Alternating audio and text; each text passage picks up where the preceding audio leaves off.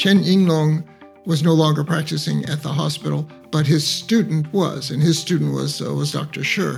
And so this guy wrote me a letter, um, wrote me a, a little note of introduction to Dr. Shi. And so once I got settled in uh, in Xiamen, first thing I did was go over to the hospital and see if I could uh, internship uh, with Dr. Shi. And um, he was excited about it, but they had to get uh, permission from Beijing. So that took a little while, and they didn't know what to charge me or how to do anything at all. And in those days, this is a long time ago, so they had the, they had separate foreigner money, and there was there was foreigner money and there was Chinese people money. I'm Michael Max, and this is Qiological, the podcast that curates East Asian medicine and methods through the power of conversation. You hear about the mind body connection. Have you noticed that patients, new patients in particular, are often in the process of what I'm going to call talking themselves into acupuncture? They come in and say things like, It's been around for thousands of years, so there must be something to it. Or, I believe in the mind body connection. I like that one. The mind body connection. I've been a fan of it too. It sounded right when I first heard it, seemed to give a kind of escape route from the reductionist tyranny of biology. But as time's gone on, I found that phrase to be a bit sterile. Like there's a map, much like you'd see when you pull up a Google map.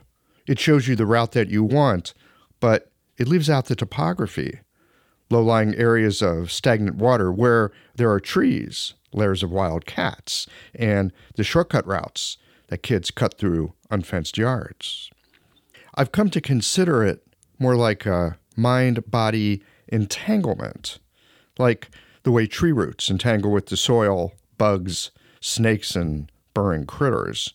Entanglement, like how knowledge and uncertainty dance together, or the way that ideas, half fully thought, entangle with faith, belief, or desire. Look at an acupuncture chart, and much like that Google map, you'll see the simplified version of the Jingmai. But in reality, the channels are entangled watershed like entities, and when you zoom out, there are delineations between Yang Ming and Shaoyang. But as you look closer, you'll fail to find a clear border. Mind body entanglement is more descriptive of the confused jumble our patients bring to us. As much as I'd love to have a single, clear, definitive diagnosis, in reality, I'm only capable of catching a particular dynamic at a moment in time and space.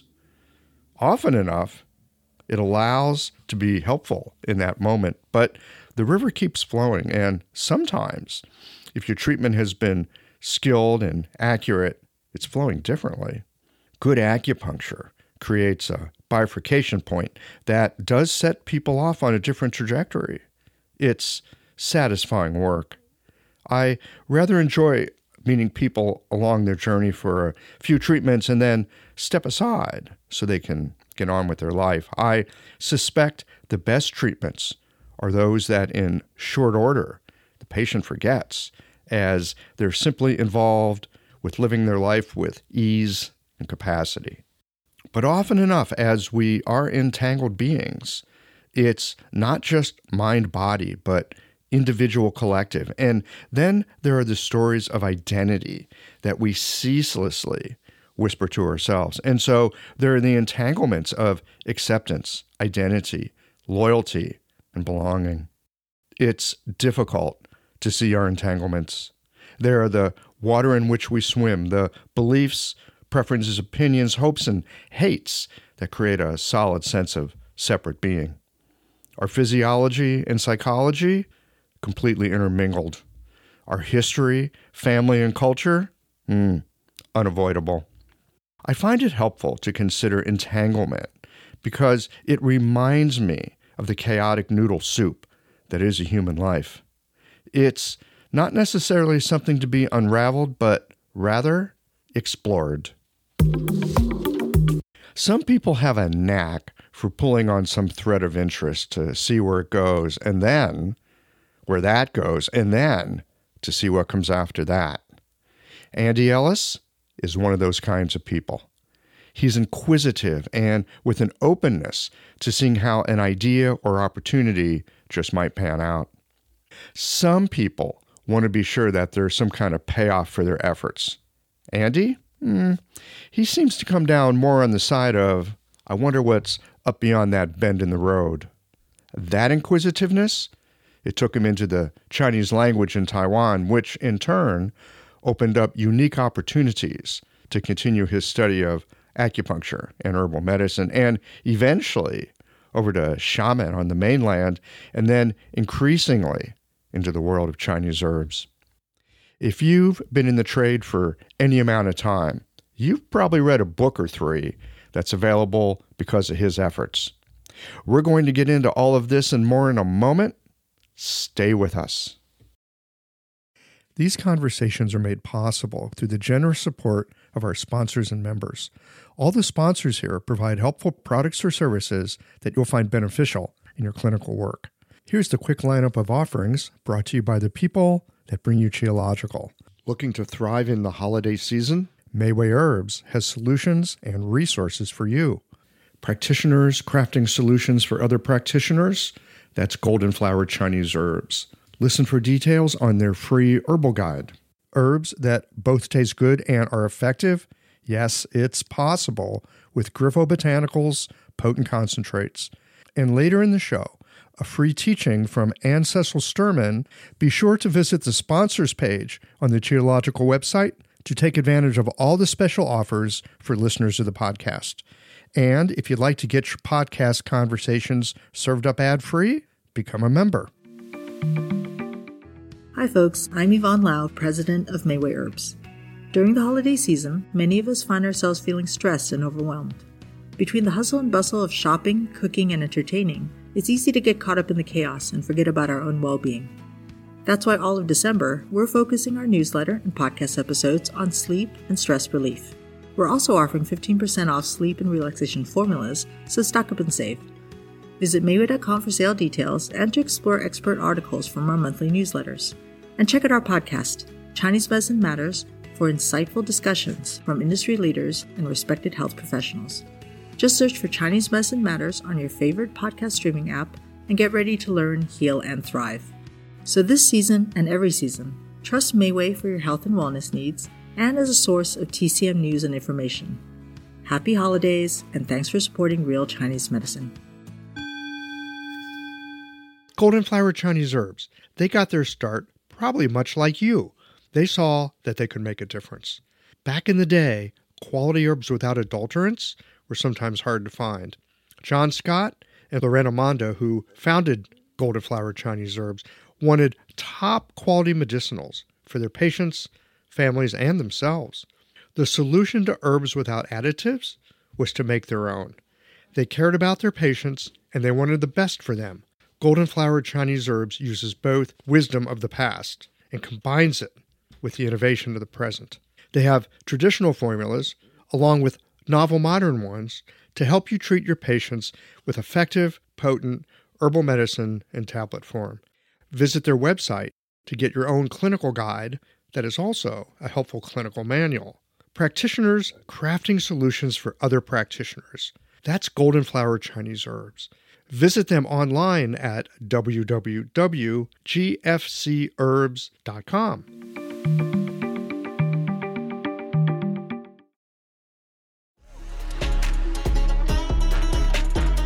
Welcome to Shop Talk. In this portion of the podcast, we are bringing you roughly 15 minutes of practical clinical methods, perspectives, and advice that has its work boots on. This section is all about practical material that you can begin to investigate the next time that you walk into clinic. Additionally, visit the show notes page for supporting materials from this week's guest on Shop Talk. All right, roll up your sleeves. Let's get to work.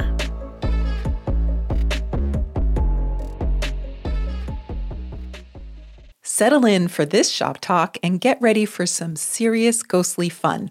Today, I'm about to float and glide into the wonderfully enigmatic world of the 13 ghost points, an esoteric treatment I've been using in my practice for nearly two decades, and it's the subject of an upcoming book that we are writing on the 13 ghost points. I believe the ghost points, they're, they're like the hidden gems in the acupuncture world. And, you know, they've been taught almost like a sidebar in acupuncture schools, shrouded in mystery and just simply misunderstood. I have embraced the power of the ghost points through the understanding that it, it really demands a certain level of practitioner self cultivation before their potency can be fully realized. Today, I'm hoping to shed some light on how I use these and teach them, and how you can begin to cultivate a deeper understanding of these points and maybe even harness them for their transformative power in your own life and practice. I'm Leta Herman, the co founder of the Alchemy Learning Center and the Alchemy Healing Center. The Alchemy Learning Center is a growing community of acupuncturists, healers, and self cultivators from all over the world. Together, we're exploring Taoist alchemy and classical Chinese medicine as a means to unlocking our true potential and helping others to do the same. In this Shop Talk episode, I will show you how the ghost points can be an integral part of our alchemical Chinese medicine approach. Let's go back in time. The origins of the ghost points trace back to the earliest known Chinese physician, Bian Que, who actually created 20 ghost points. However, the most renowned set that we know about today is the 13 ghost points, and they were assembled into a protocol by the king of medicine, Sun Si Miao, who was born in 581 of the Common Era. Originally designed to cast out demons, these points are much more relevant in our modern day practices than you might think. I once believed the ghost points they should be reserved for the most dire cases as a last resort. However, when I incorporated the ghost points into my practice, something really fascinating began to occur the family members of the clients who had these treatments done witnessed profound shifts in their loved ones, and then they began wanting to have their own ghost point treatments done. They too carried traumas from their past, even if their symptoms were less pronounced. Many, many, many people have their own hidden baggage, or what I call skeletons in closets, even if they're not possessed by ghosts or gwei in the traditional sense. I often say they're haunted by their past, and it's like they're a fish on a hook. As hard as they try to wriggle off those hooks, it's incredibly hard to actually break free.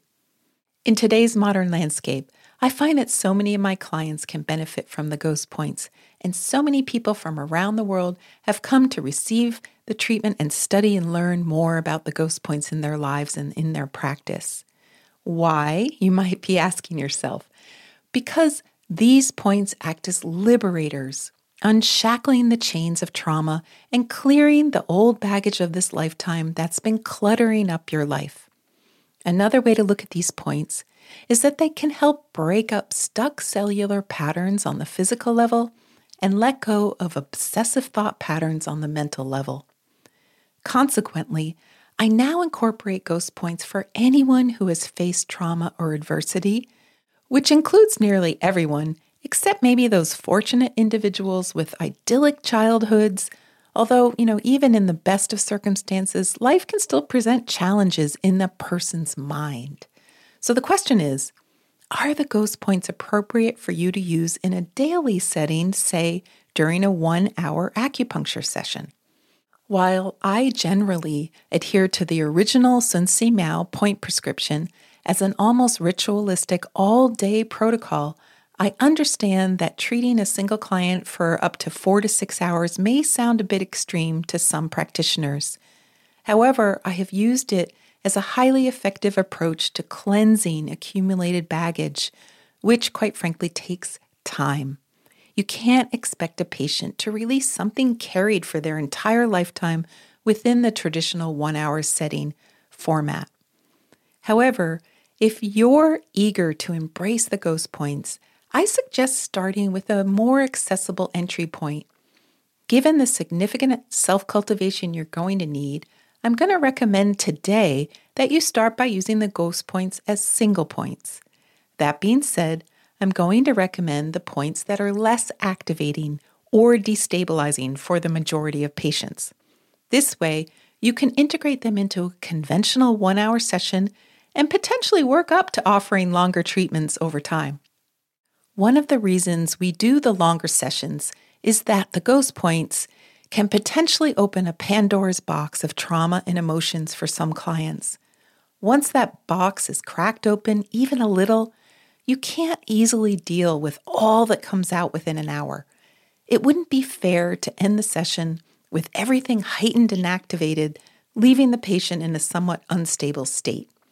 For this reason, I advise caution using the ghost points, being fully aware of what you're asking that person to do during this work. That said, a few ghost points appear to be less triggering overall and align well with shorter sessions. After years of practice with hundreds of clients, I have found that these points seem to impart wisdom, gradually unveiling their true essence to me. With time, you'll begin to decode them, and their impact on your patients becomes more evident. For our purposes today, I'm going to recommend two points. First, let's look at Ghost Palace or Du 26, the initial point in the 13 Ghost Point sequence. I like to call this point the door to your palace. And the Chinese character used for this point is a large entryway where the palace guests are greeted, much like the door to a majestic hall. This point is located between the mouth and the nose, the most accessible entry points of the body. It's like your interface to the world. You breathe and eat and take in the world through this area. So the question is what does this door represent for the patient, especially after trauma or negative life events? Was it once wide open, but now is bolted shut with only a peephole? Some people are naturally open and gregarious, and some people naturally have a closed door. But trauma can really affect how a person relates to the world, so this point is an ideal starting place. It's about the outermost public facing part of you, so it doesn't tend to unearth those deep secrets like the ghost hidden point, which is traditionally Ren 1 for men. Ghost Palace helps to restore a person's authentic interaction with the world. Another beneficial point, which seems to avoid being triggering, is Ghost Market or Ren 24. I actually think we all need this point because we often struggle to put ourselves out in the world as healers. Ghost Market is about how we express ourselves in the world. Do we speak highly of ourselves or persistently undermine our worth? This point encapsulates the belief that each of us possesses a gift, a role to play in the world. We are cogs in the wheel, and when we withhold our gifts, the designated recipients of our gifts suffer, and the wheel doesn't turn.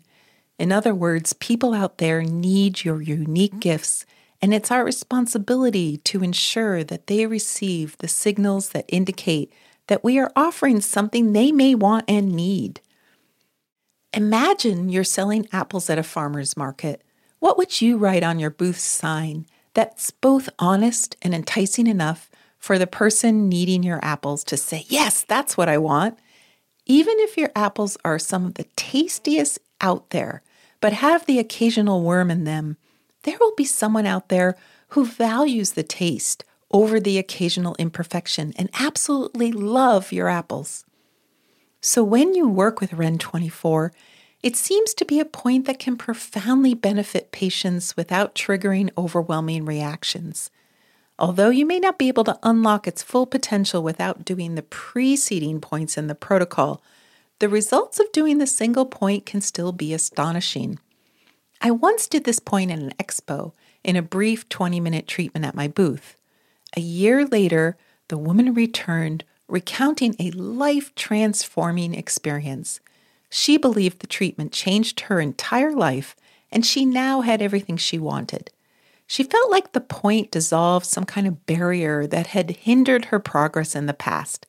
It enabled her to speak her truth and chase after what she truly wanted in her life moving across the country, finding her romantic partner, and having the career she always dreamed of, all from one ghost point.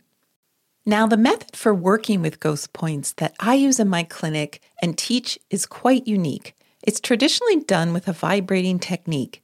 In our program, we teach students a non needle vibrational technique where your finger takes the place of the needle and the energetic vibration occurs beneath the skin.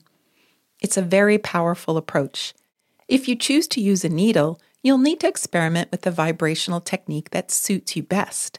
Some practitioners insert the needle and then gently vibrate it, while others use a Toyohari like technique with the needle hovering over the skin's surface and vibrating until once the point feels open and complete, then they insert the needle and retain it for a period of time. Traditionally, all the needles in the 13 Ghost Points protocol are retained and removed in reverse order. Regardless of your preference for needles or our non needle technique, the crucial factor is to proceed patiently, allowing whatever needs to surface to manifest for the client. An essential aspect of mastering the ghost points involves knowing when to insert yourself into the treatment and when to remain an observant guide. It's equally vital to stay in the room with the person even after the needles are inserted, as they might need time to process the experience with your presence. I've encountered patients who have told stories of undergoing ghost point sessions with other practitioners who left them alone in the room, an emotionally unsettling experience. Alchemy and alchemical treatments center around facilitation, not fixing the client or healing the client. It's about walking alongside your client temporarily, bearing witness to any shifts that transpire this is what I believe is the truest form and power of this incredible work. So, to summarize, the ghost points hold tremendous power, yet cultivating their potential takes time and dedication. As a starting place, I recommend selecting one or two ghost points for initial cultivation. Ghost Palace, Du 26, is an excellent starting point for clients struggling to authentically express themselves in the world, while Ghost Market, Ren 24, is a great choice for those who struggle with positive self expression. Utilizing a vibrating technique, either with a needle inserted, hovering over the point, or by exploring our non needle technique, which I personally feel is even more powerful, but that is just how I practice and teach. If you're interested in discovering more in the realm of alchemical work, we have a number of online CEU classes on our alchemylearningcenter.com Additionally, a new alchemy apprenticeship group will start this fall, designed to focus and guide your path and make this work more accessible and effective. Our goal is to facilitate deep connection with the ghost points within yourself, enabling you to utilize the transformative power in your own life and then eventually in your clinic. We also invite you to explore our podcast, the Inspired Action Podcast, dedicated to conversations about alchemy, the five elements, and the nine palaces. I hope you enjoyed this shop talk on the potential of the ghost points. Thank you for joining me on this transformative exploration of alchemical healing. And keep an eye out for our new book on the 13 ghost points entitled The 13 Ghost Points Clearing and Transcending Life's Traumas, due out in the first part of 2024. I know many of us have a hard time getting patients to take herbs. Patients often balk at the number of pills I tell them or cringe at the taste of the powders. My friends over at Griffo Botanicals, they found a solution. Their tinctures are super easy to take and actually taste pretty good. Imagine telling your patients take one teaspoon per day and it kind of tastes like vanilla extract. Blows your mind, right?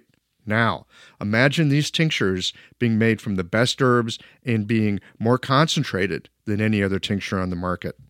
Do I have your attention yet? And what have I told you? They also come in beautiful antique bottles that patients just love. And furthermore, they can be had for about the price of tea pills. Now, I suspect I have your attention. Try them out at griffobotanicals.com. That's G R I F F O botanicals.com. Griffo Botanicals, the taste of potent medicine.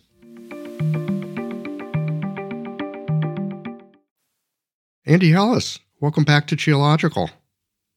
Thanks, Michael. Good to be here. Always fun to hang out with you. Never know what's going to happen. That's true. That's true. Usually it's dumplings. Ah, dumplings is a good idea. Yeah. Yeah, that's in fact, I don't think it's ever a bad idea, is it? well, there may be times, but uh, that'll be that'll be a topic for a different show, I think. It would be. So today, we're here because uh, it's the Chinese Medicine History Channel. Oh, I didn't know about that. Yeah, yeah. You know, in our trade, we really like to trace our history back like thousands and thousands of years, but something I've gotten really curious about is like how Chinese medicine landed in the States, especially like in the Western community, back when it kind of started up. You know, if you go back to the 50s, there's no like regular white Americans practicing acupuncture, I don't think. This stuff started up. When did it start up? I mean, you've been here since kind of the beginning, and I'm really curious to know what was it like in the beginning? I mean, what were you doing back at the time when you first heard about acupuncture? What was going on in your world? Well, I was um, I was in my in my twenties, and uh, I was uh, teaching special education.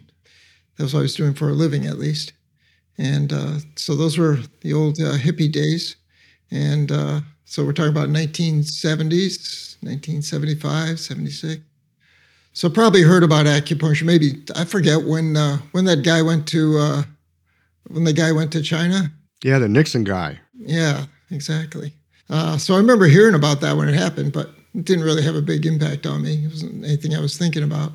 But after teaching um, special education for about 12 years, I realized that I was going to have to do something different eventually. That uh, it was too exhausting. it was it was very tiring work. And so I started to look around. And uh, there was a the acupuncture school in Boston had had, uh, had opened up, uh, Doctor Doctor So, and uh, and so I looked into it. You know. But why acupuncture? I mean, what was it that was going on in your life besides, ooh, I think I need a new career? I get that. A lot of us have been there. But why acupuncture? I mean, what was it that caught your attention and I mean, what problem was it going to solve for you besides maybe I can make a living? Gosh, I don't think making a living was high on the list. You know, I was single and you don't need a lot of money when you're single. So that was not, if that was the motivation, I, I think I would have chosen a different field. No, you know, I was in the helping professions. I, taught special education and uh, I had done that for a long time. And I realized uh, what that did for my soul, not for, uh, for my pocketbook. And, uh, and so I wanted something similar to that to help people.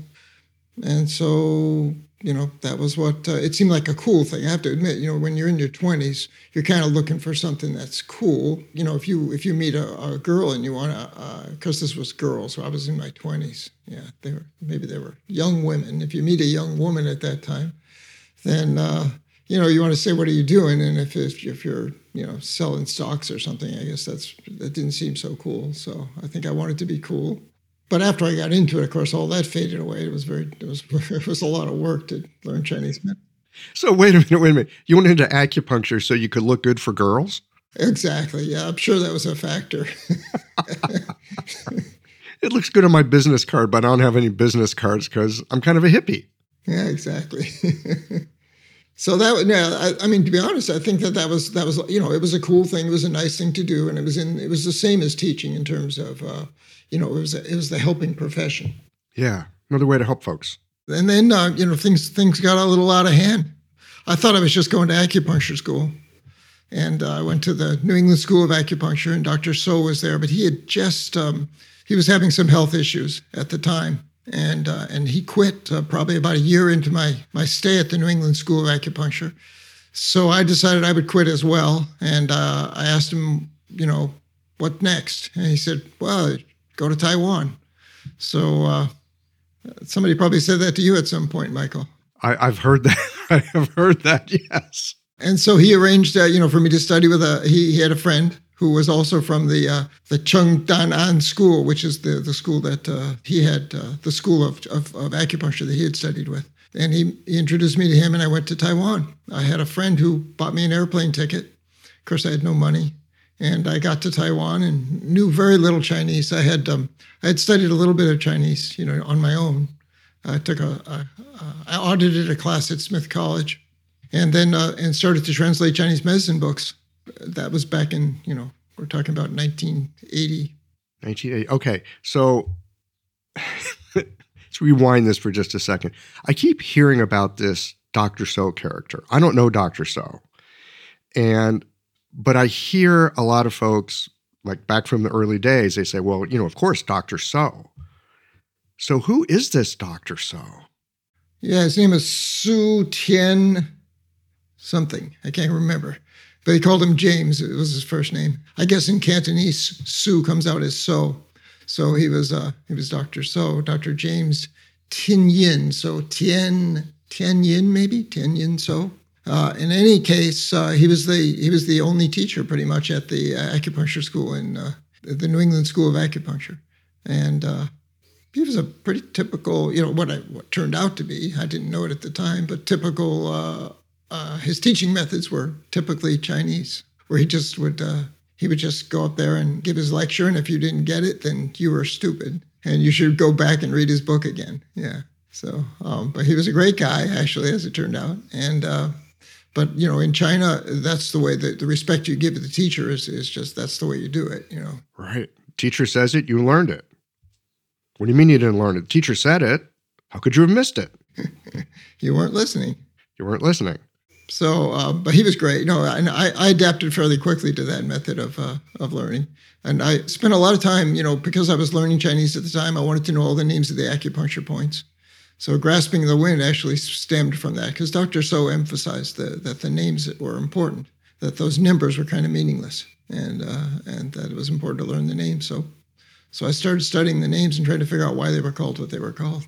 Now, yeah, you were like the first guy to do the the names of the points really in English. Yeah, there was very little stuff even in Chinese at that time uh, about the names of the acupuncture points. You know, there weren't a lot of Chinese medicine books in general. It was. It's not like no, there weren't. Yeah, in those days, I'm, I'm talking about in Chinese even. Yeah, and so to find out stuff like that was was difficult. I, I want to get into that in just a second you went to New England school, but did you graduate from there? Or no, you you went until Dr. So went and then you were gone. Yeah, because um, you know, what was left after that, I, am sure they were very good teachers, but that wasn't what I wanted. I really wanted it from the horse's mouth, so to speak. Mm-hmm. Why did he say go to Taiwan? Well, you couldn't go to mainland China in those days because it was a you know communist country and they didn't let you in. So the only option, I suppose you could have gone to Singapore or something like that, but he knew this guy in Taiwan. And um, so he suggested Taiwan. I had a friend from Taiwan. That was the guy who bought me my airplane ticket. I was actually treating him. He had sciatica. And uh, and we were talking. I never charged him for the treatment, so he bought me a ticket to uh, to Taiwan and, and and arranged for me to live with his brother-in-law, which was great, you know, because I, I landed there. They picked me up at the airport. You know, I was functionally illiterate when I got to Taiwan, and uh, and so it was pretty it was pretty helpful to have somebody there. Well, it's it's helpful to when you're going to a foreign country and you don't know the language in particular, and the culture is a little bit different. Taiwan in those days wasn't they were still under military rule, weren't they? Yeah, it was still it was still um, what do they call that when uh, martial law? Martial law. Yeah, we are still under martial law in those days. You couldn't go out into the uh, mountains and that kind of stuff because that was where you know Mao had uh, had gotten his he had taken all of his troops out into the mountains and uh, and that's where he and then came down and, and and conquered China. So they didn't want that to happen again in Taiwan, and they wouldn't let you out in the mountains. You had to get a pass to go out into the into the mountains if you want to go for a hike or something. So uh, it was a, yeah, it was a totally different place. It was uh, and it wasn't developed. You know, you've been to Taiwan, so you know that the uh, the Taida power the power station there that was the tallest building in Taiwan. It was what, what maybe I don't know, 15 stories high or something like that.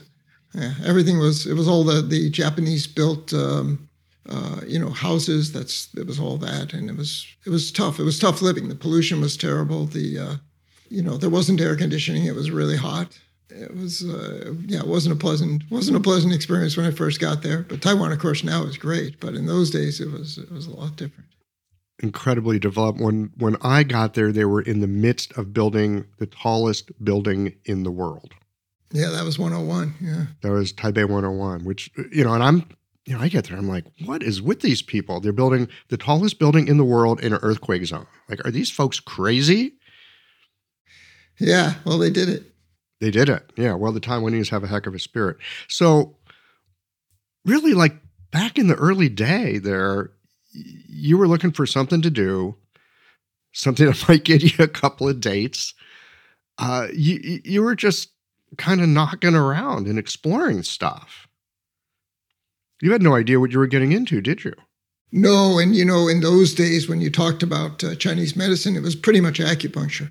And I remember, you know, discussing it with people, and and uh, and they would go, "Oh no, herbs is way too hard for Westerners. They can never, they can't possibly do that. You should uh, just study acupuncture. That's uh, that's good enough for for foreigners.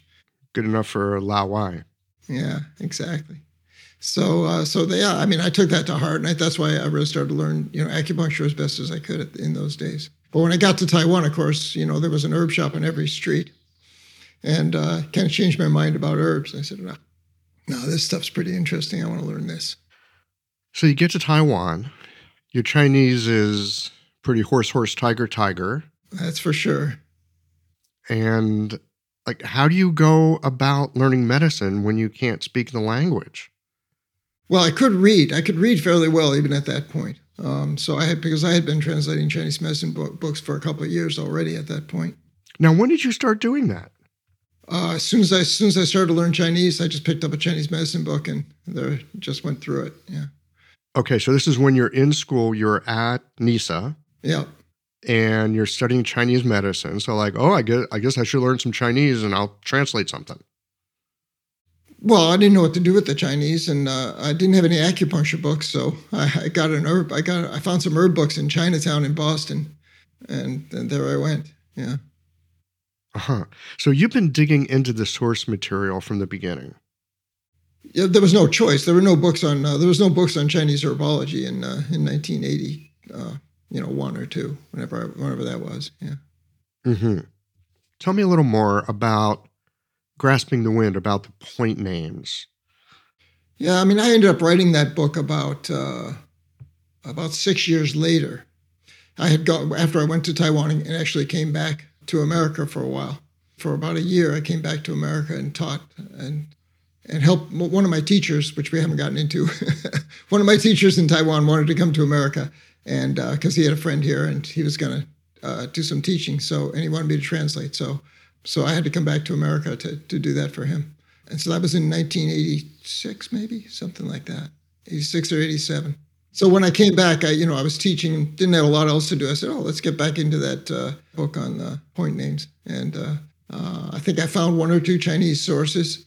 So uh, then I could start uh, start doing it. But each each point name, oh, would take me probably several weeks, you know, of research because they were often often you'd have to go uh, look into uh, you know these obscure Taoist texts and things like that to to figure them out. So I'd have to go and find these books, and it was uh, yeah that was a that was a chore. It was it would have been so much easier to do it later on when there was an internet. Yeah. yeah, there was no internet back then. I remember when I first got to Taiwan, I was schlepping around a Chinese dictionary. because you know you need it to like figure stuff out and and then I, I got so lucky because within six months of being there the dictionary was on a transferred to a little at that time it was a palm pilot. Right i remember those. I could carry a dictionary in in a thing that was less than the size of a pack of cards. It was nothing short of a miracle. I'm thinking how did people do this before? Well you schlepp books yeah, that was one of the thing, and the other thing, of course, is you had to you had to know how to look up characters, um, not by their uh, pinyin name or something like that. You had to be able to look them up by stroke order and and all that kind of thing. You know, by the radicals and. Yes, makes you learn your characters. That's for sure. It's actually a great way to learn Chinese. Is learn to look things up in Chinese.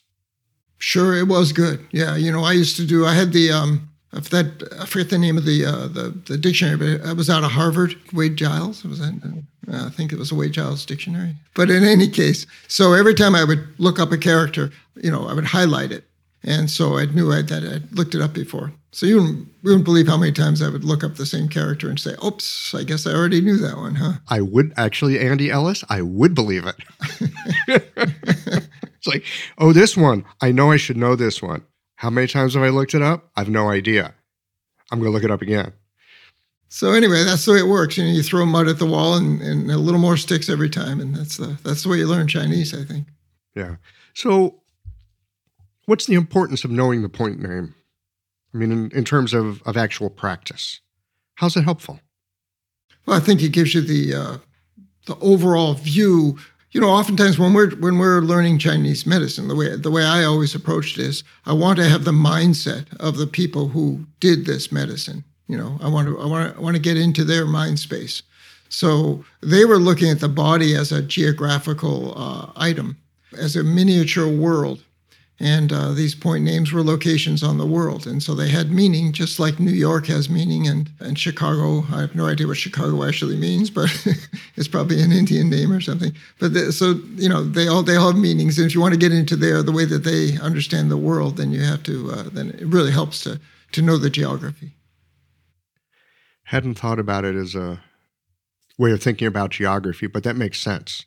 Oh, sure, because the original, you know, the idea of qi uh, came from uh, from geomancy. You know, it was a picture of a guy trying to, you know, trying to find the the flows of uh, of water below the below the surface of the earth, and that's uh, so it's similar to what what we do with qi, obviously. Yeah, so that's what the channel. If you look at the character for channels, that's uh, that's where that's where it comes from. Oh, okay. So the character for channels is searching for water. Yeah. They were looking for stuff underground. You know, water was essential to life just as chi is. Yeah. That's for sure. All right. So you go to Taiwan. Is that where you would say you learned the medicine? Well, I think I got a good start from Dr. So. It was all in code. You know, I couldn't really get it, a lot of it um, because he, you know he was translating into what he thought was an English equivalence of things. And uh, sometimes later on, you go after you learn the Chinese character, you go, "Oh, I get it now." But uh, when you first, he would say stuff like, you know, the way he used the words hot and cold and, and everything like that was just all so so foreign to to me at the time. You know, what is he talking about? And uh, yeah, you know, but I still, nonetheless, I got a good um, basis is it's a good basis in the in the in the real Chinese uh, sense of the word because in China what they do when when you're learning stuff and you're, you're well aware of this is that you memorize a lot of stuff. And then and it makes no sense to you when you're memorizing it. And then later on uh, at some point what they call in Chinese you get the uh, the kai kai hua. That means that the, the opening of the flower.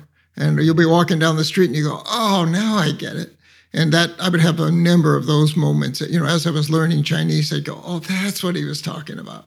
So I did get the good basis of Chinese medicine from Dr.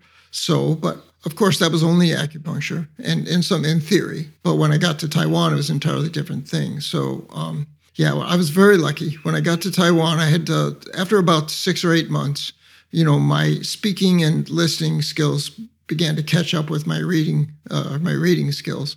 And in those days, we could even write Chinese, which I can't do anymore. Now I just pick out a character on the screen. but in those days, I actually used to be able to write them. And, uh, and so, in any case, I was very lucky because um, I met, well, two things happened.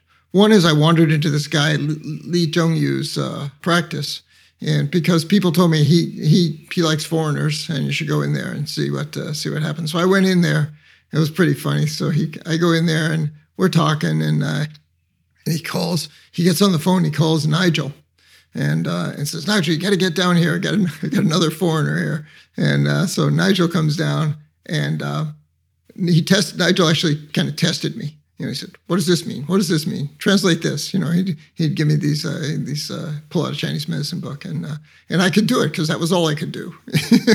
you know, if he asked me to tell him about the weather in Chinese, I would have been in trouble. But as long as we were talking about Chinese medicine, I was good. So he said, "Oh, good, you can help us with our project." So they were working on fundamentals of uh, of Chinese medicine. Uh, him and Paul Zmiewski, and uh, and he and Paul Zmiewski, if we want to be grammatically correct. So anyway, so I started hanging out at the Dr. Lee's uh, clinic, which was great. He's still there, you know, Dr. Lee, he's still doing it. And uh, so, yeah, that was that was one one uh, fortuitous thing that happened, and the fact that Nigel, um, you know, accepted me into the group was uh, was you know obviously really important.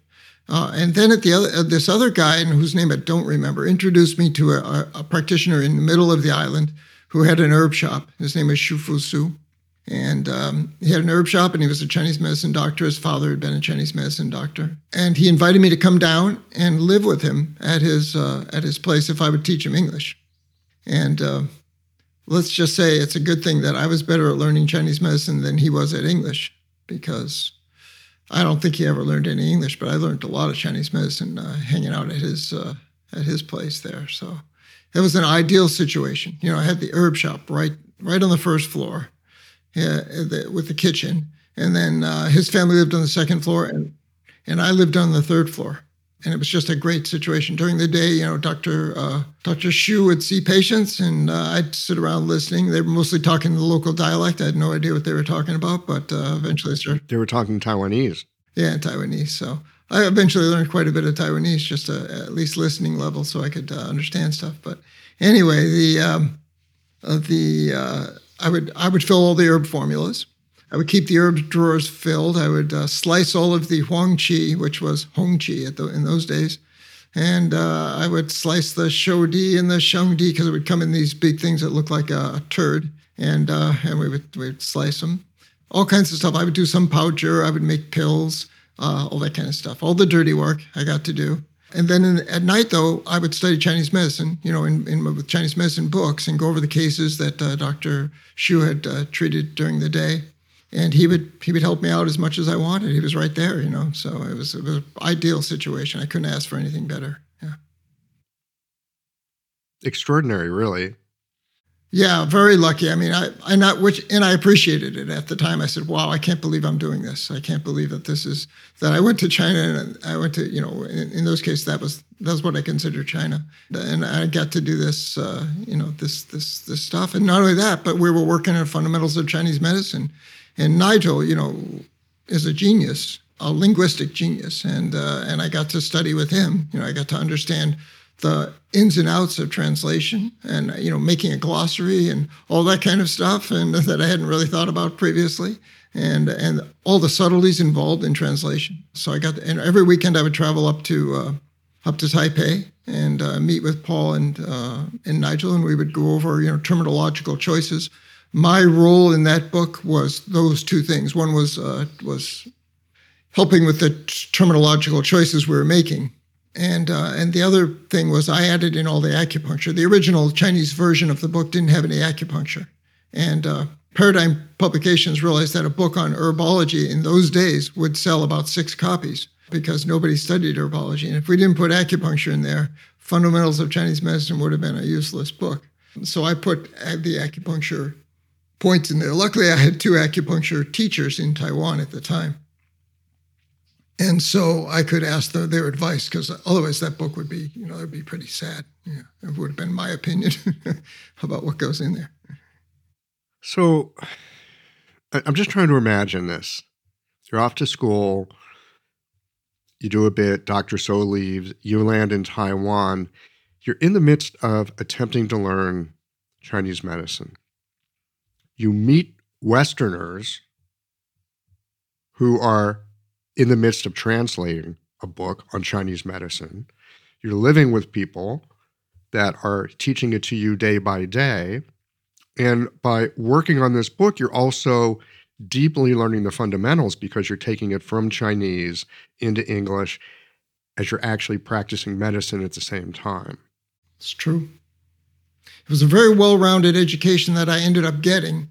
And uh, further than that, actually, you know, I would go with my teacher to the when he wanted to, you know, uh, get herbs for his herb shop. We would go to the various uh, suppliers, and so I would go with him, and we'd go and we'd pick out. Uh, you know, he'd say, "Oh, this is good." You know, he'd smell the herb and he'd tell me what was good about it, what was bad about it. So I started to learn a lot about the herbs themselves, what was good quality, and that kind of thing.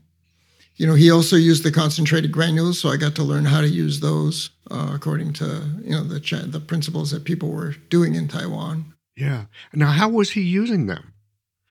What do you mean? He was using in his practice. So I remember when I was there, I got really sick one time. A friend of ours, Catherine, took me to go see a Lao Zhongyi, who uh, put together the weirdest formula. I mean, I remember looking at this formula and thinking, God, this guy is definitely past his pull date. If I if I wrote a formula like Dr. Zhang wrote, my teachers would say, "Go back and go back and think some more." because he put together like three or four different formulas and then modified it with a couple of herbs. Uh huh. Oh, you mean he so he took the granules, uh, three three different formulas, and then added in a few other herbs. The granules, like yes, yeah. So is that how your your your teacher was doing it too, or was he doing it in a more traditional way? Rarely, rarely. Usually, maybe two two formulas, one or two formulas, and then and then modifying with single herbs was his was his technique. But uh, boy, I've seen guys. I've seen guys in America that uh, there was this guy uh, in Florida I used to study with, and he was from mainland China. He had never seen these granules before. I had no idea what they were, but he just sort of treated the formula as if they were single herbs. So he would use like he'd use like five and six formulas, put them together. So well, yeah, I want to I want to supplement the qi. I'll put in Buzhong Yiqi Tang. You know, oh, I think I should supplement the yin. I'll use some the old Di Huang one. So yeah, that was his approach. Yeah which is kind of a Japanese approach, isn't it? Uh, no, but Dr. Uh, Shufusu didn't do that. No, he was he was pretty conservative. Yeah, he was pretty much uh, used mostly Jingfang. He used mostly uh, classical formulas. He was still trying to pass the test in Taiwan. He, never did pass it, but he was still taking the test every couple of years. And uh, and so he had memorized all of the Shanghan and he had memorized the Ben Cao Bei Yao, all those all the all the the books that you had to memorize uh, in those days in China, in Taiwan, if you wanted to take the exam, if you wanted to pass the exam. So he was pretty classically trained. Yeah. And so you learn all this stuff. You come back to the United States. What happens after that? Uh, you know, I came back only briefly because uh, my teacher wanted to, as I mentioned, he wanted to teach here for a while. So I came back for a while. Then I ended up, we ended up going back to Taiwan in 1987 and um, so I was like 86, I left. And I couldn't have been 86 because in 86, I went to mainland China. Yeah, that's another story. so I was I was teaching English in uh, uh, in Taipei, which is what all of us did. That's how that's how you made money. And uh, you know, it was about 300 kwai an hour, 300 uh, new Taiwan dollars an hour, and uh, you know that that worked pretty well. You could you could work about 10 hours a week, and you could you could pay your rent and uh, and you could eat. That was about it and study medicine. Yeah, and study medicine exactly. So we were doing that, or uh, and I was doing that, and then I. Um, so in '86, I was te- I was doing one of those teachers, and one of my students came up to me after class and he said, "You know, uh, I'm just here at this uh, Bushiban. It was a, a Bushiban was where I was teaching. Uh, Bushiban means like an after-school, you know, supplemental education program, and uh, so I was teaching at one of those, and he said, "I'm just here because I'm looking for a good English teacher. Why don't you come over to my company and teach? I'll pay you. I'll pay you 800 kwai an hour." I said, "Okay, this sounds like a good deal." so it turned out he um, he was the like the vice president of Wang Computer Company, uh, which was a big computer company that had an office in uh, in Taipei, and he asked me. Uh, you know, if I'd teach there. So I did. I taught there for about a year. Then I, uh, I had to go home. My mother was sick, and I had to come back to America to help out. And I did.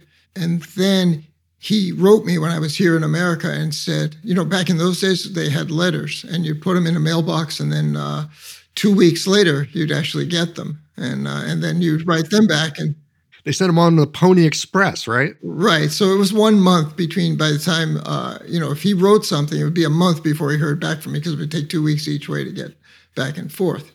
In any case, um, he invited me, he said that um, that they were opening an office in Xiamen in China, mainland China. And would I like to come with him to mainland China to teach uh, English to his, uh, you know, to the people in the in Wang Computer Company?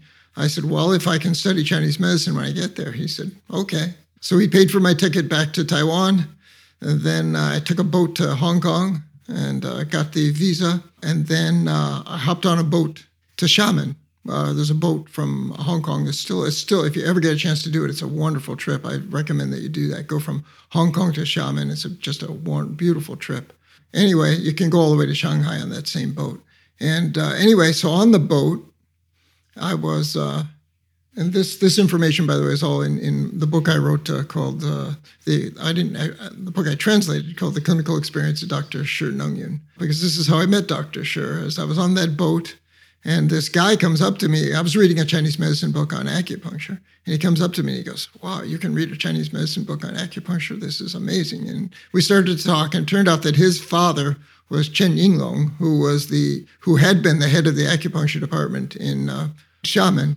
And as a side note, I'll mention that he was one of the uh, first um, disciples of Cheng Dan An, who also is who uh, Dr. So had studied with, the same school. This is called the Cheng Dan An, what they call it, the Cheng Chengjiang. It's called the Chengjiang Zhenjiu Shui Shui Shui something Shui Pai. And uh, so it was the, the school of uh, the Cheng Dan An school of, of acupuncture. Anyway, so they're, they're from the same school, it turned out. I didn't know that at the time. Anyway, so his father was uh, Chen Yinglong, and uh, Chen Yinglong was no longer practicing at the hospital, but his student was, and his student was uh, was Dr. Shi. And so this guy wrote me a letter, um, wrote me a, a little note of introduction to Dr. Shi. And so once I got settled in uh, in Xiamen, first thing I did was go over to the hospital and see if I could uh, internship uh, with Dr. Shi. And um, he was excited about it, but they had to get uh, permission from Beijing. So that took a little while, and they didn't know what to charge me or how to do anything at all. Right. What do we do with this foreigner? And in those days, this is a long time ago. So they had the, they had separate foreigner money, and there was there was foreigner money and there was Chinese people money. And uh, so the foreigners could only use the foreign money. And so there were special stores you could go into. So everybody wanted that money so they could go in there because you could buy stuff in those stores you couldn't buy elsewhere. In any case, they figured out that they would pay me 90, uh, that I had to pay them 90 yuan a month for uh, to get this to study with Dr. Shi. So 90 yuan in those days was about $11 uh, US. So I was paying about eleven dollars a month to uh, to study with a doctor. So in the morning with Dr. Shi, in the morning I'd study with him for like three hours. Then he would have his little communist meeting. They after lunch they had to have their communist meeting. I don't know what went on there because I wasn't privy to those. And then after that meeting, uh, Dr. Shi would sit down with me and uh, and we'd go over all the cases in the morning and any other questions I had. He was he was an amazingly patient uh, individual, especially you know my spoken Chinese at that time was probably a lot better than it was you know originally, but still you know I'm still a foreigner. Yeah, still a foreigner.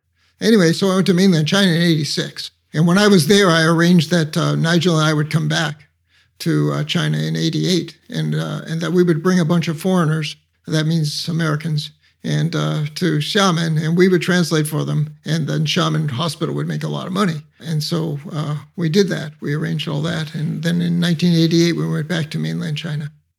Andy, they don't sound like communists. They sound like capitalists. That's a very capital. That's a very capitalist enterprise. Well, we were in the special economic zone. Yeah, Xiamen's was a special economic zone. Remember that the, that's the way they did it originally when they wanted to change from communism toward capitalism. Uh, Deng Xiaoping thought that the, they would have these uh, special economic zones. And yes, hopefully they could contain the contagion, but that didn't work so well. Well, God knows, I'm confused. Yeah. Anyway, um, so that so I don't know where we were there, but that so there was this uh, you know so we. Well, you were studying with Dr. Shi because you met a guy on a boat. Right. Yeah. Who was related to Dr. So through the schooling. It wasn't related to Dr. So. He was related to, to Chen Yinglong. And Chen Yinglong was related to Dr. So in that they both studied with this uh, Cheng, from the Cheng Dan An school. Now, was there anything special about that Cheng Dan An school? Or was it just, you know, your basic acupuncture? Was there anything special about it?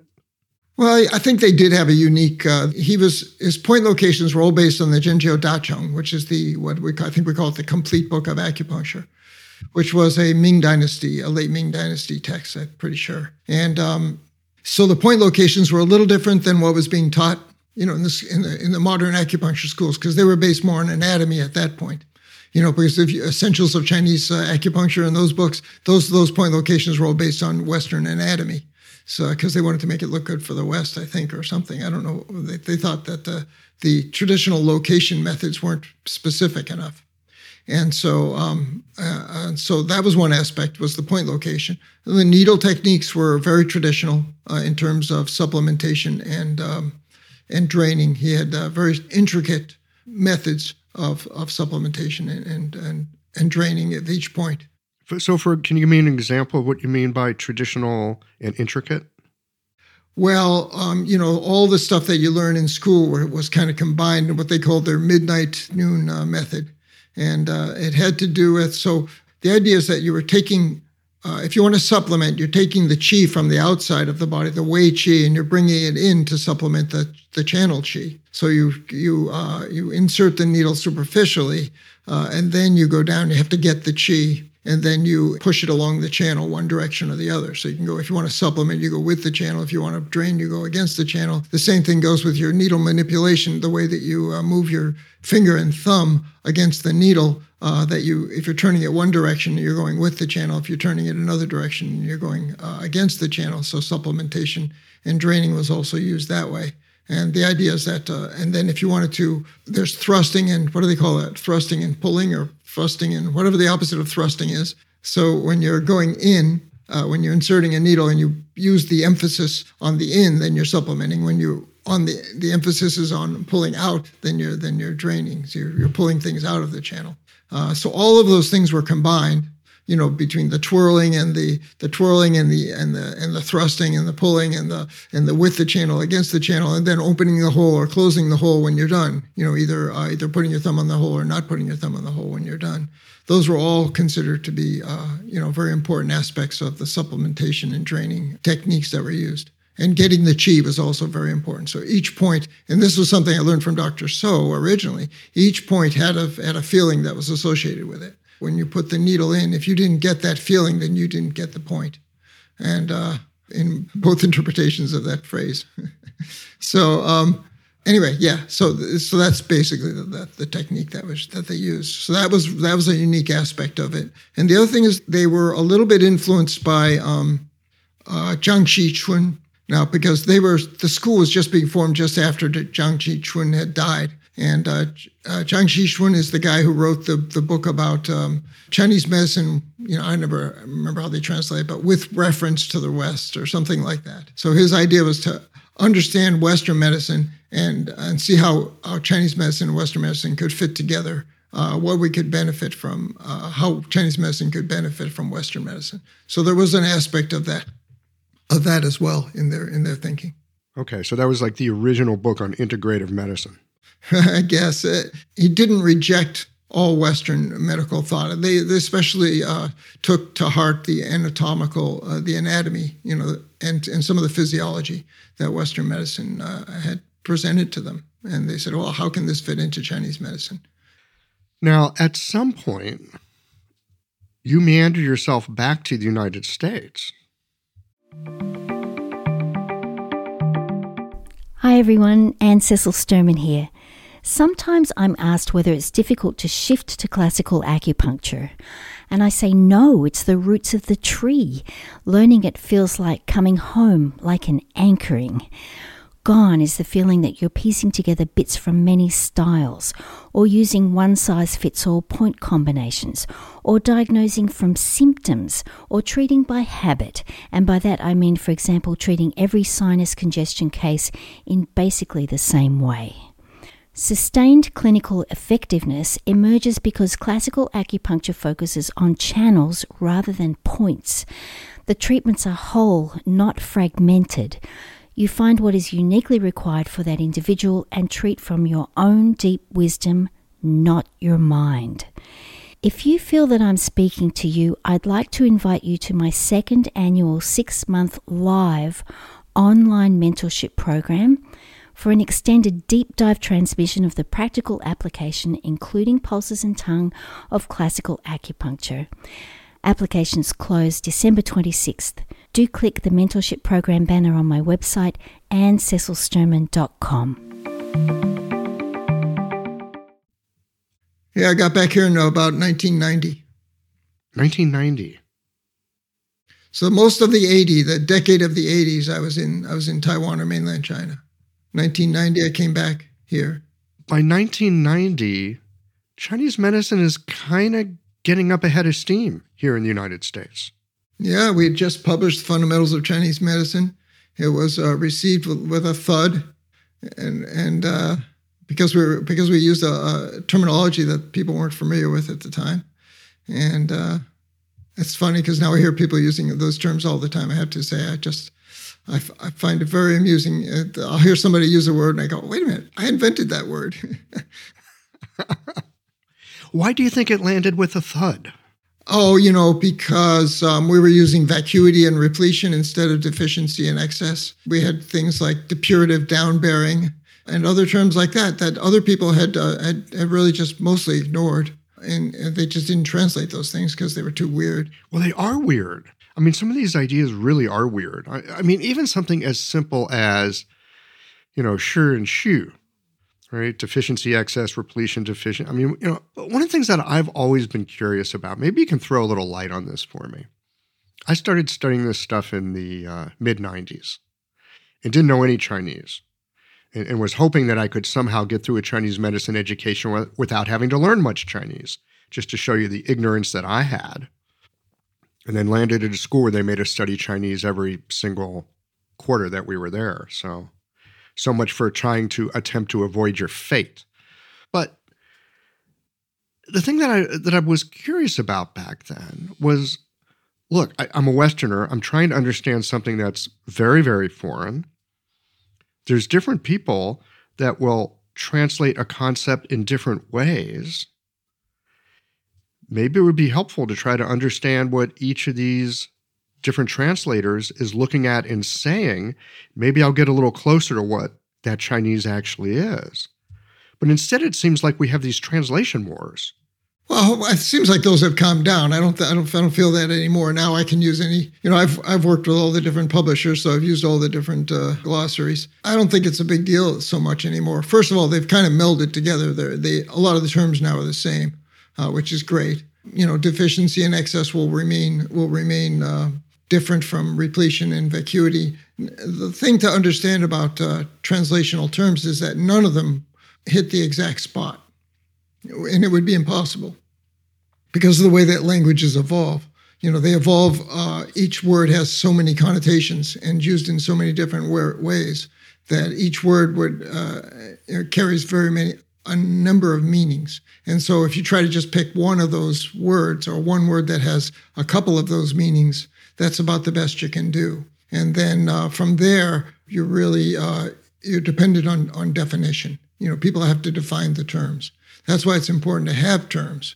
Uh, I think it's important for people to see when the same character is being used in Chinese. Uh, if you have different uh, English terms for all all those things, then it gets then it gets very confusing for them, and they're not getting an accurate picture. They're not getting the kind of feeling that the Chinese person is getting when they read the book. So um, that's something. But no, I think I think those have calmed down, which is great. I did a really uh, like a whole an hour lecture on the difference on sure and sure and, and, and why, you know, why, why we chose repletion and, and vacuity. But the truth is that none of those words are, that it really matters what the words are. It's important that people understand what those concepts are. Yes, exactly. And different words can help. It's kind of like poetry. You know, poetry doesn't aim directly at anything, it kind of talks around something. Different terms, especially going from one language to another, talk around something. It's that something that we're aiming at. Well, I remember having a long discussion. You know, Nigel and I would have long discussions about this, deciding what we were going to do with repletion and vacuity, for example. And I remember that what I thought the best thing to do was just stick with sure and shoe. But he he didn't want to do that because he said that the uh, foreigners would would mess up sure and shoe so badly that um, that it would it would just it really bothered him to hear people mispronounce things. And uh, being a linguist, and so he just couldn't bear the fact of all these people trying to pronounce sure and shoe. And so he said, no, we have to come up with words, and uh, and we did. And the the we wanted to actually have we were deliberately vague and obscure in some of the words. And the idea was that, oh, well, the people will have to look it up what it means. They'll have to try to figure out what the word means. That will be a better experience for them. If we give them a word, like if we say deficiency or excess, then they think it actually means deficiency and excess, which of course it does not.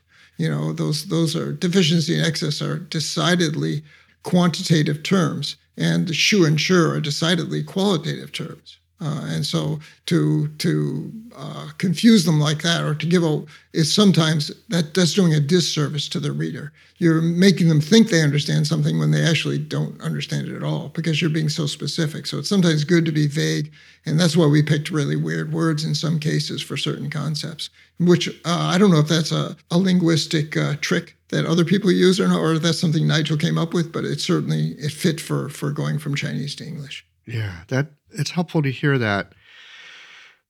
Certainly, before I learned some Chinese, I, I was looking to nail the terms down. So I, I would not have been a person to go, well, gosh, I'm not sure about that. Maybe I should investigate it more. I, am I would have just looked at it more as that quantitative. I totally missed that nuance that it was qualitative. Maybe I should go look more. I mean, at this point, I get it. And I think often with our medicine anyway, it's often so qualitative. I mean, we have to stop and look and reconsider all the time anyway. It really is. But, you know, more and more, you know, I think especially in our in our modern world with evidence-based medicine and protocols and all that, it, you know, I think folks are looking to nail it down. It's but it's hard to nail down Chinese medicine. Yeah, I mean it's a it's an observation based medicine, obviously. You know, you know when you're observing things, there's an awful lot of factors that go into that, including the person observing the thing.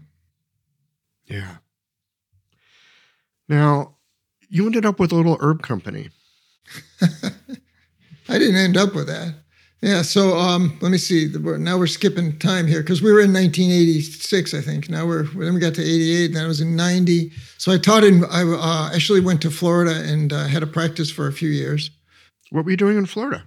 Why Florida? Doing acupuncture and herbs, and I taught. Uh, there was a school there. I taught at at the same time. Um, I had a very busy practice, so seeing about 20 patients a day.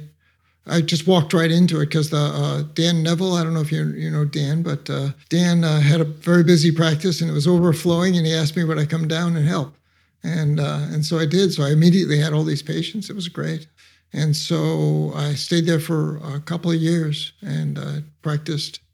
Uh, and it was, you know, it was, it was, at the time of the when HIV was just, I hate to use this word, blossoming, and yeah, so the, I got a lot of experience treating immune uh, immune disorders, obviously, and uh, and all, all, all other kinds of things.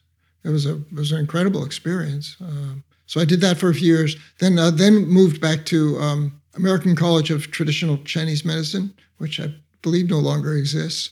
Uh, they invited me to come and uh, and teach uh, herbology at their school, and I thought that was great. And um, I decided to be a small fish in a large pond as opposed to in Florida. I was a big fish in a small pond, and uh, and went to went there, and that was a very difficult time. I think just financially because it's so ex- it was so expensive to live in the Bay Area, and acupuncture schools uh, didn't pay a lot of money, and so. Uh, and you didn't have a full practice right off the right off the bat. Well, in Florida, I had a full practice. In California, I wasn't licensed. In, in Florida, you did, but not in San Francisco. Yeah. You weren't licensed.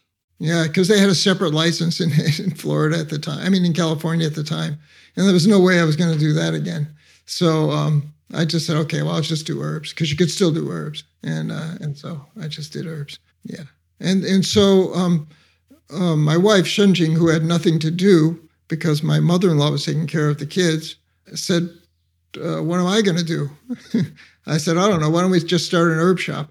So we started an herb shop. We borrowed $3,000 from some friends and, uh, and started Springwind Herbs. And it was just an herb shop, you know, for my uh, patients and for my students' patients and for my students. And, um, and give your wife something to do. Uh, right, yeah. She had studied acupuncture and she knew a lot about herbs, so she was in good in a good position to to help out with that. Yeah, so we did that, and uh, and then it just grew out of control. You know, I had no business experience and no idea how to run a business or anything like that, and had no interest actually in running a business because Chinese medicine was my thing, and especially herbs. Okay, so so here you are. You're not interested in business. You don't know how to run a business. You're running a business that's what happens. That's what happens when you have a family and you have to learn. You have to support them, and uh, and you're trying to be true to the medicine at the same time. It was a, you know, I was in the perfect position to do it because I had studied all this herbs. You know, I had been to herb suppliers. I had learned all about herbs in in Taiwan. I had been in mainland China. I'd seen the herbs they use there. You know, I had uh, I'd done all kinds of experiences that made me the perfect person, I guess, to come to America and say, hey, you guys are using the wrong herbs. so we did. We found out, you know, that they were using the wrong herbs uh, in a lot of cases. So wrong herbs. Here you are, this uh, Lao who learned about his herbs in Taiwan. You're opening up an herb shop, just help to support the family, keep the wife busy, help your friends out with some herbs, and you're finding some of the herbs are wrong. What what were you finding? Well, this uh, my awareness of this situation occurred before that because I had studied in uh, Taiwan and mainland China, and I noticed that a lot of the herbs in mainland China were different from the ones that were, uh, you know, called the same name but looked quite different from the ones in Taiwan. I tried to figure out what was going on with the with that situation. So I started to whenever I would go to Hong Kong, I would try to buy. There was some good bookstores in Hong Kong, and I to buy some books on herb identification. And luckily, right around that time, people were writing those books because they were discovering that in mainland China, a lot of the herbs at different markets were sold by the same name but were quite different. And uh, and so um, and this is the big divide, of course, is is the southern herbs and the northern herbs. And so there were herbs that were being used in the north that were quite different from the ones being used in the south. So the Chinese government got into the act and, and started picking which herbs would be the official the official herb for under that pinyin name, under that Chinese name. So, for example, Ban Xia should be Pinellia, and it shouldn't be Typhonium. And yet, in the south, uh, the people were using Typhonium for Ban Xia, and in the north, they were using Pinellia. in Taiwan, they were also using the southern version, and in America, they were also using the southern version, so they were using the Typhoniums. And the reason for that is that almost all the herbs that were exported both to Taiwan and mainland China all came out of the South. They all came out of Hong Kong uh, because there was not trade directly between China and other countries at that time. And so everything went through Hong Kong, and what they were used to using in Hong Kong is what is what became common in the West, uh, and in some to some extent also in Taiwan. Although there were differences between Taiwan and Hong Kong also. So sometimes there'd be three or four different herbs that were used for the same same item. So it got to be quite complex to try to figure it all out. But luckily, like I said, there were books being published at, around that time. So um, I had an advantage. But when I got back to America, I noticed that yes, there was, you know, Baihua Sheshe Cao, uh, Shengma, uh, Ban Xia. Uh, these are the ones that come to mind right away. They were, they were all they were all different than what the Chinese Materia Medica said they should be because uh, they were all the southern herbs. Then when you get to less common herbs like things like Baijiang and uh, stuff like that, then you start to find out that yeah, there's also a difference between the south and the north in that in that in that instance. Now, how do you suppose the Chinese had been dealing with this? I suspect they've been dealing with it for a long time. The differences between the north and the south. I don't know. You never read about it. You never heard about it. Yeah, they just. And so it was really funny because the Banlangen, there's a southern Banlangen and there's a northern Banlangen. Uh, the southern one is called Strobilanthes, I think, and the, the northern one is uh, is called uh, is Isatis. And they would run, you know, tests, and they say, "Oh, this Banlangen has antiviral properties. And, and, I'm beginning to think, well, okay, that's great. Which Banlangen has antiviral properties? yeah. So I don't, and I still to this day don't know what they used in those tests when they were doing those, uh, doing, when they found that out, or maybe they both have it. I don't know, but yeah. And that's how Banlangen got associated with being antiviral? Oh, because they did those tests, sure. Because they did those tests, but we don't know which one they did. I don't know which herb they were using, you know, because they didn't in those days they didn't put the Latin names or anything like that. They just used they just said Banlangen, you know. And what was the so were they using the southern Ban Xia when you were learning from your teacher in, in central Taiwan? And oh yeah, in in, in Taiwan they only used the southern. I never saw the northern Ban Ban. I never saw that stuff. How would you say their function is different? Yeah, their function is different slightly. They're both good for um, you know for phlegm in the lungs but for the uh, down bearing the stomach chi, you really need to have the Pinellia, according to what uh, you know everyone says. And has that been your experience as well? Yeah. So in Buzhong Yiqi Tang, so in in uh, in certain uh, that was I was thinking of the Shengma for that one because they used the wrong Shengma for that. Yeah, they used uh, they used to use the southern Shengma, which is uh, incorrect. Yeah. So what you had to get was this stuff called the if you wanted the real Shengma, you had to order Guilian Shengma, which is great. It's the ghost the ghost face shengma because when you when you look at that the root itself it looks like this this you know this uh, monster. And so um, anyway yeah. So and so that shengma uh, was used uh, in the south because it was used for smallpox. And um, uh, you know to outthrust the the rash. And it was effective for that. In, in regular shengma, you know, the northern Cimicifuga was also used for that and uh, and so they because they were both used for the same thing, they both became called shengma. But in terms of uplifting qi, and this is where I, I was thinking of Buzhong Yiqi Tang, in, term, in terms of uplifting qi, you have to have the Sima Fuga because the other one doesn't do that. The, the, the southern, the southern uh, variety. They both out thrust, but only one will raise the qi. Exactly. So that and that was not uncommon. You know, a, a, local herb that was used for the same disorder might might get the same name as a, as another herb. Yeah. Makes it hard to learn uh, herbal medicine, doesn't it? That certainly complicated matters. Yeah. But anyway, when I got back to the United States, when we when we opened Spring Wind, you know, that was one of the first things we did was try to educate people about what was the correct the correct species. Uh, that situation seems to be in hand at this point. And so, um, yeah, so it's not a big not a big issue now, but I still spot uh, incorrect species uh, every now and then. Yeah. And I spotted it, you know, in the companies that were making the granules and that kind of stuff. I always asked them for, you know, I want to make sure that they're using the correct species. And we would discover that they were using the wrong thing now and again. So that was one thing. And then then later on, uh, Springwind became famous for um, for testing for pesticides because we were the first company to do that. We did it in the mid 80s, mid 90s, I'm sorry, not mid 80s. Mid 90s, we started testing for pesticides. And the reason for that was that um, we had asked about pesticides, and all of our suppliers had said, Oh, no, you don't have to worry about pesticides. The people in China are too poor, they can't afford pesticides. You know, I hadn't been out into the countryside, even though I had lived in China. I hadn't really been to the countryside where they grew the herbs that much.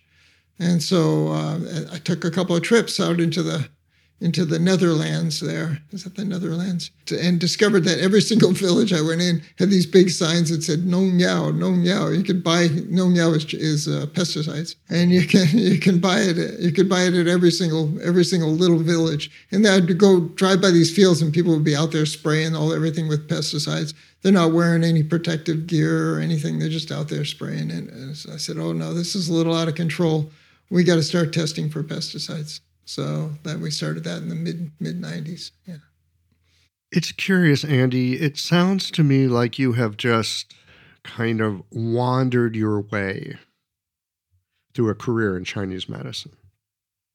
Yeah, it was wherever, I, whatever was needed. You know, I tried to do that. You know, because in bringing Chinese medicine to America, I think it's really important that we have the correct herbs.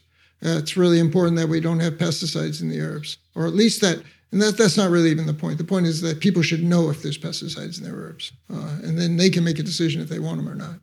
So, yeah, it was just, you know, books need to be translated. I come across a book, you know how this is. You're in a bookstore in Taiwan, you go, oh man, I can, this is amazing. I can't believe this stuff is written right here. I can just see, this is like having a teacher right here in my hands. And uh, why shouldn't this be available to other people? And so you want to make it available to other people. And that's what we were, that's what, uh, so you know whatever whatever needed to be done. I mean, so many different ideas, so many. Could you have imagined? I mean, back when you were, let's just say, first back in the United States, early '90s. What was your sense of where the profession was headed at that point? Well, that's a good question. I think I had no idea where it would go, or you know, even you know in the 80s when I was uh, when I was studying, we were fundamentals of Chinese medicine, we were fundamentals of Chinese acupuncture, uh, we did Grasping the Wind. I did a few other books. I did Dr. Sher's book. I did uh, you know, a few other books. Even at that time, I had no idea who the readership was really. You know, we're trying to write for people. I'm trying to be a step ahead of them. You know what I'm trying to say? I don't want to write to what they already know. I want to write to what they don't know, and uh, we want to we want to do it in a in a fashion that's that's representing the what what we think Chinese medicine is. You know, at that at that time. Well, it sounded like you were following your own curiosity as well, that there's certain fundamentals that maybe you had, and then you you read a book and you go, oh, this is amazing. This is new. People should know about this. Sure. Yeah. That's exactly true. You know, when um, I think uh, you were, I don't know if you were still in Taiwan when um, I found uh, Dr. Uh, Yu Guozhen's books, and uh, he, had, you know, he wrote he wrote uh, a couple of books, and and those when I read that, I said, "Boy, this is this is something Westerners really need to, to know about. This is a really accurate, because this reflected the way that all the people I knew in China that respected, that I knew and respected in China, this is the way they did Chinese medicine. Uh, you know, the way that he was doing is based on classical on classical literature, but they didn't ignore the modern world at the same time, and uh, and it was all clinically based. And those those were the Uh, that was that was the way I had learned uh, Chinese medicine. I said this has to be available to people. Yeah, those books are particularly particularly unique and delightful because it's not just hearing from the doctor, but there's these discussions of other doctors that are also in the book. So you get to hear different voices and questions and perspectives. And like Chinese medicine has been for so long, it, it's a dialogue, it's an inquiry, it's a conversation, it's an ongoing investigation, really. And, and, and those books nail it, which makes them fun to read. Right. And in another sense, they're, they're that conversation. You're talking about a conversation in time, but those are those books are also a conversation through time. In other words, it's the transmission of Chinese medicine, uh, you know, not just horizontally, but vertically, going through time. So you to, here's what my teacher did. Here's how I changed it. Here's what you might try. You know, here's the area that still needs investigation. That kind of stuff. That's how Chinese medicine has grown through the through the ages. You know, it's taken a few wrong turns uh, here and there. But uh, nonetheless, I think it's uh, all in all, Chinese medicine has grown. There's an awful lot of information out there now. A lot of information. So, back when you were first starting, of course, there was hardly any information. I mean, you had to wander yourself over to Taiwan to learn something. What would you say the challenges are now in front of us? There's plenty of information. We actually have a profession, there's licensure people know what acupuncture is, or at least they've heard of it. They might think they know what it is. I'm still trying to figure out what it is myself. What would you say our current, I would say, uh, challenges and opportunities are for the profession? That's a good question. You know, I'm probably not that not a great person to ask those things because I'm not that tuned into what uh, is going on in my own little uh, my own little shell. I do teach classes now and then, so I get to talk to to some practitioners but I'm not, you know, I'm not part of the. Uh, I don't teach at any schools right now, and, and that kind of thing. Uh, so I'm not quite sure, and I'm, I'm not also, also that, that educated in um, in where the profession is going in terms of integration with Western medicine, that all that all that kind of uh, thing as well. So the politics of it, I'm not that uh, not that aware of. But I think that in terms of advice for people who are studying Chinese medicine, and what they should do. You know, given this large amount of uh, information that's available and all the different schools that have now come to light, and you have so many choices, I would uh, recommend what Dr. Shi told me, which was that um, that you should first get a very good education in uh, one particular school of uh, Chinese medicine, and then once you have your your roots firmly planted, then you go uh, reaching for the sky after that. Then you start to learn other, you, you want to learn other other things, that's fine. Uh, but get yourself grounded first in at least one uh, one discipline, uh, and, and, then go go from there. So that was that would be my advice because otherwise you're just going to get confused. If you do a little of this and a little of that, you know, all this window shopping, then uh, I think that you won't be a, that won't help you in your practice. Uh, what will help you is is always having a really good basis to come back to. Yeah. Some kind of stable foundation. Yeah. Yeah. And the classics can do that for you, you know, because that's where everything comes from, you know. So learning as much as you can about the classics is, uh, is, is certainly a good idea. I, I, don't believe in just sticking to the classics. You know, that was 2,000 years ago. Things are a little different. And uh, I like the eclectic approach, but I think that you have to have a very good uh, foundation. That makes sense to me. I have found over time stabilizing a certain set of, I'm going to say, clinical skills. It, it, gives me something to work with. I can always fall back on it, for one, but it also helps me to understand anything else that I might be inquiring after. Right? There, there's something about having that stability of something that seems reliable in clinic that I can keep coming back to. Yeah. You know, which road you decide to take, that depends a little bit on you yourself, you know, because remember that not only is your knowledge of the of the medicine developing as you as you go through the years, you're developing and changing as you go through the years. So what path you're going to pick is really uh, is, all, is also dependent on your personality, your your background, uh, your genes, or whatever else it might be. But so it's an individual; those are individual choices. But the pattern remains the same. That if you have a good foundation, then you'll that will actually help you to choose which which of those uh, things you're going to, and then and and also uh, you're going to study, and then also it, uh, it gives you having that foundation gives you the strength and the confidence to try different things. That's my advice for practitioners. That's not, that sounds like reliable counsel. well, let me know. you know, I think that's something that all of my teachers that I've respected have said. Like, well, try that. Let me know how that goes. Like, take notes. Keep in touch.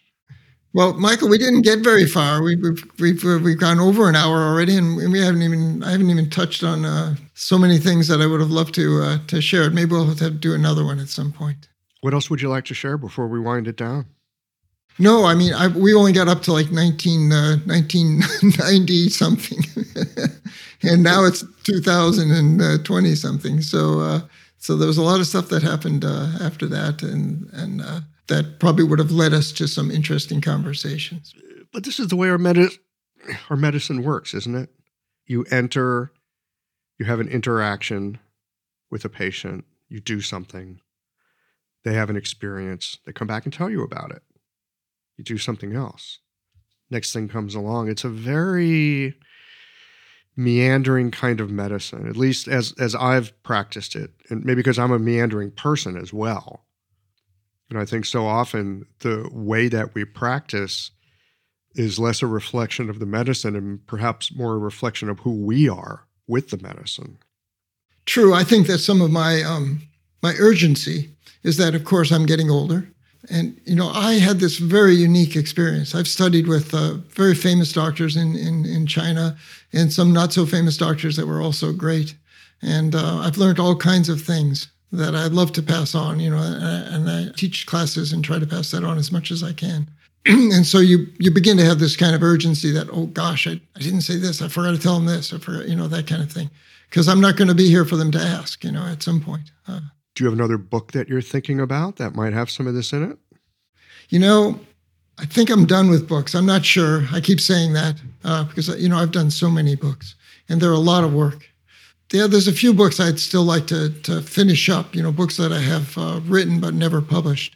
Those are things that I probably would like to finish up before I head off to another world. but uh, God knows. We'll we'll see. We'll see what happens.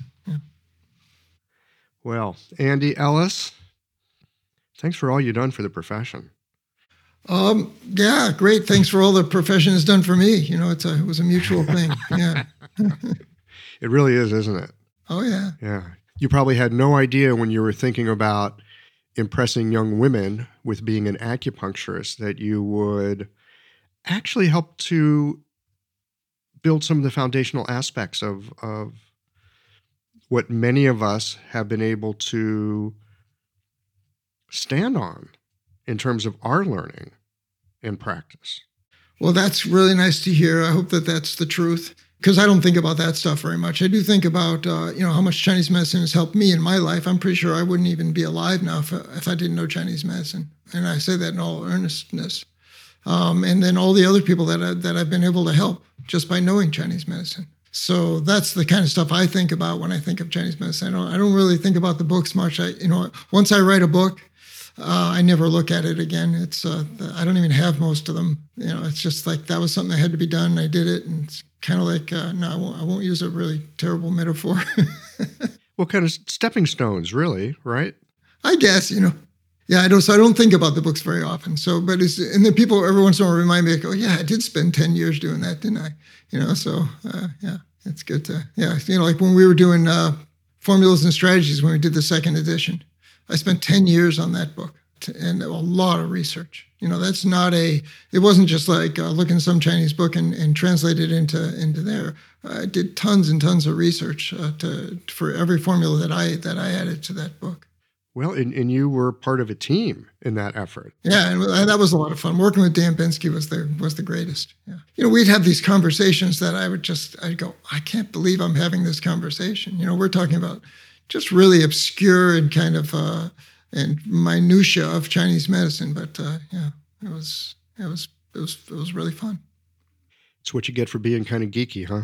Uh, yeah, that's what happened. You can't help it. You know, once you start getting into Chinese medicine, once you, you start looking at classical literature and trying to figure out, well, what, what did they mean? What were they talking about? You know, what? I think a lot of us have had that experience of what the hell are they talking about? What does this mean? Yeah, yeah. And those answers can sometimes take a long, long time and not be anything like you thought they'd be. Sure, and a lot of times it's that kaiwa experience that I was telling you before. You know, you just uh, all of a sudden you come across something in another, another book and you go, oh, now I get what he meant when back when I read that guy. Jiangzu. yeah. All right, Andy. Thank you for your time, and uh, let's go have dumplings sometime soon. Sounds good. I'll meet you. Meet you in Gongguan. Gongguan, Taihala. All right. all right. Take care, Michael.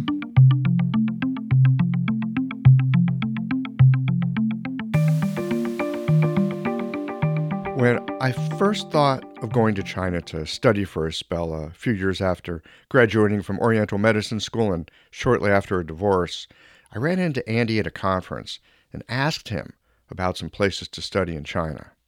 His response? How long do you plan to go for?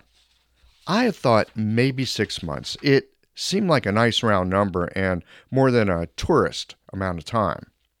His recommendation go to Taiwan first and learn some Chinese. And then, after six to nine months, I could make my way to the mainland and study Chinese medicine in Chinese. It was the oddest thing.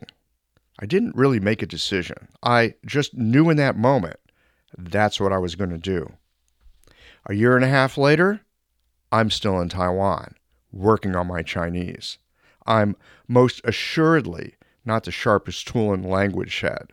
At the end of each study quarter, I drop back a few chapters in the book instead of moving forward with my classmates because I needed the review. I suspect my persistence came from finding a real delight in inhabiting the world of a foreign language and culture, and much of what seemed odd about Chinese medicine thinking is simply common sense when you're thinking in Chinese. That six months it stretched into years. What I thought in the beginning was a detour, it turned out to be a kind of golden path. And I found out, as something Andy said to me as well, it never hurts to learn a bit more about something that you're interested in. Well, friends, that just about does it for today. I hope that you have enjoyed this podcast conversation and found something helpful that you can take into your clinical work and begin to investigate the next time you sit down with a patient.